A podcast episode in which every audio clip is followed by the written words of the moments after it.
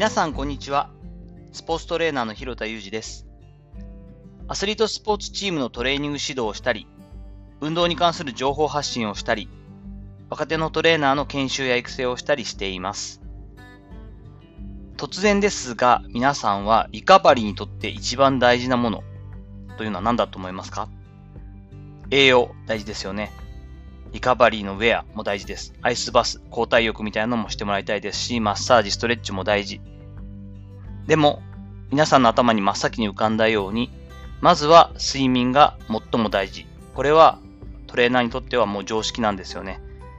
寝ること以上に回復を早めてくれる手段というのはないということなんです。ということで、私はとにかく睡眠の質と量にすごくこだわっています。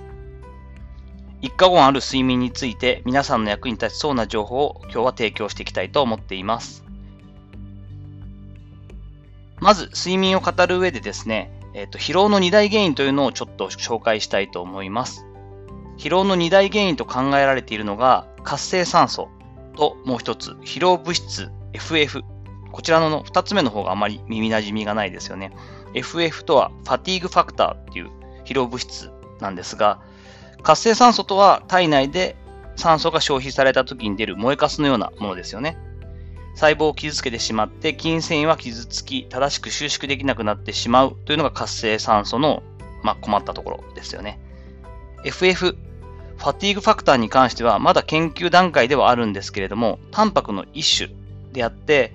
睡眠によってこの FF は減少することが分かっています。やはり寝ないといけないんだということになるんですよね。実はアスリートの中でも睡眠の重要性をしっかり理解している人はまだまだ少ないのが現実です。コンディショニングをなりわいにしている人間として睡眠の戦略的なアイデアを紹介していきたいと思います。それではまず具体的な睡眠対策を列挙していきたいと思います。1つ、就寝と起床の規則的なスケジュールを守ること。基本ですよね。リズムを作るのは大切なことです。できる限りペースを作るといいです。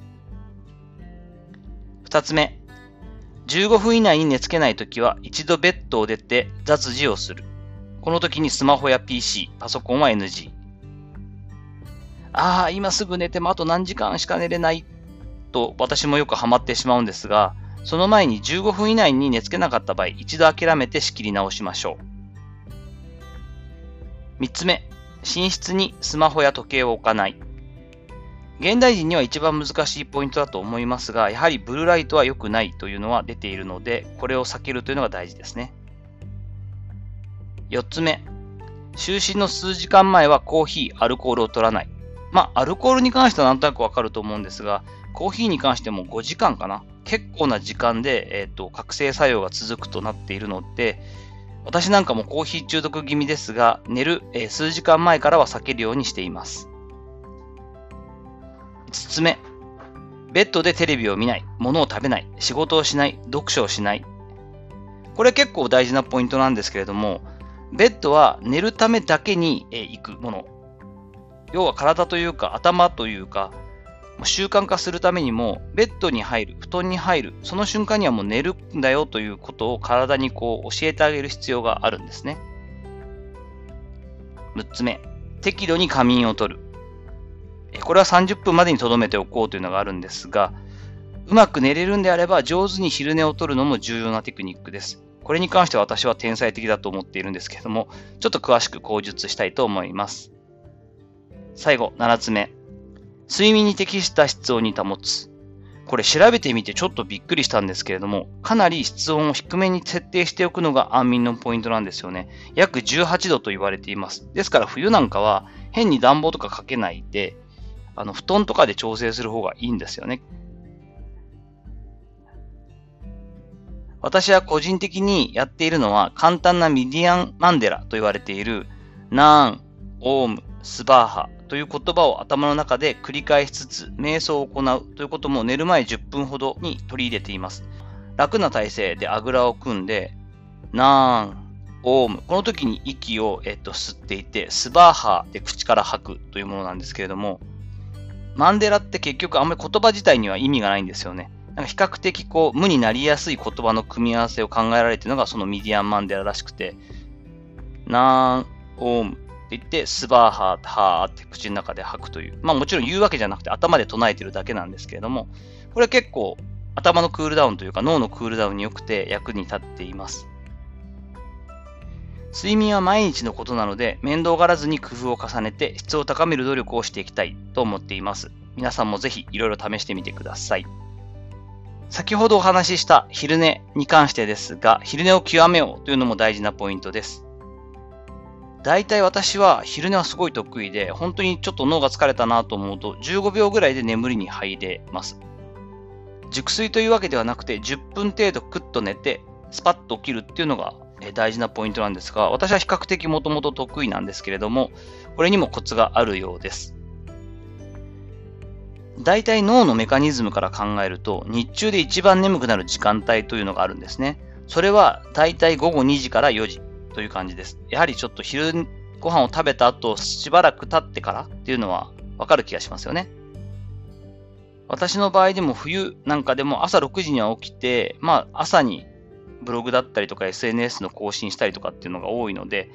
習慣化している私にとっては、まあ1時ぐらいが眠気のピークにはなります。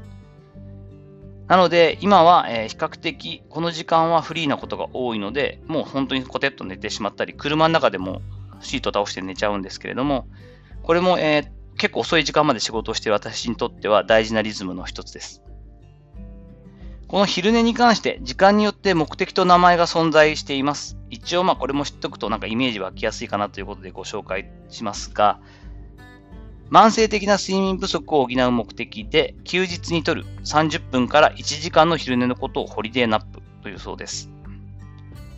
私が1時頃からコテッと寝てる時のように使っている日中にまあ使う15分から25分の昼寝をパワーナップ。お昼ご飯後から午後3時ぐらいまでの間でとる10分程度のちょっとでもミニナップ。トイレなどを利用して1分ほど目をつぶることを、これもマイクロナップといって、一応昼寝の本当超短いバージョンというふうに考えます。脳を休ませるというイメージなんですよね。